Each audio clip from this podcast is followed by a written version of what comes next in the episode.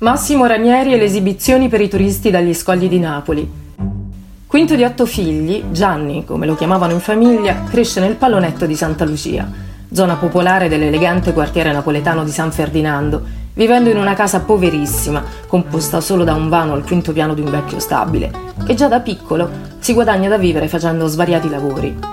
Da bambino viene costretto dai più grandi a cantare per i turisti, ma siccome non vuole, i compagni lo portano a forza su uno scoglio e lui è costretto a esibirsi perché non sa nuotare e deve aspettare che lo riportino sulla terraferma. Con i primi piccoli compensi Massimo decide di aiutare la sorella che voleva sposarsi e mettere su famiglia.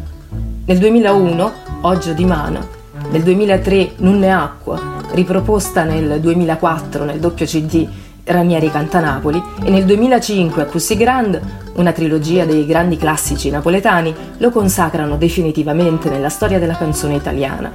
Su iniziativa del direttore di Rai 1 viene inoltre incaricato di dirigere e interpretare per la prima rete quattro commedie di Edoardo De Filippo.